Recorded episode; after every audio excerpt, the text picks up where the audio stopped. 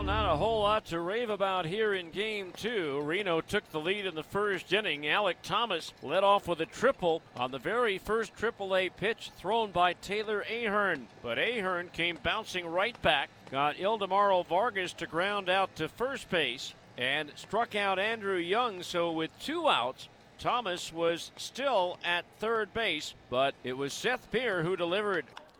Slice down the left field side. That's just fair inside the stripe down to the left field corner. Thomas will score.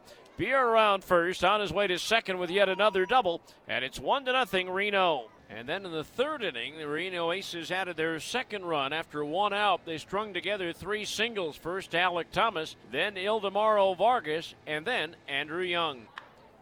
Grounded left side, out of the reach of the diving Rengifo into left field. In to score is Thomas. Stopping at second base is Vargas.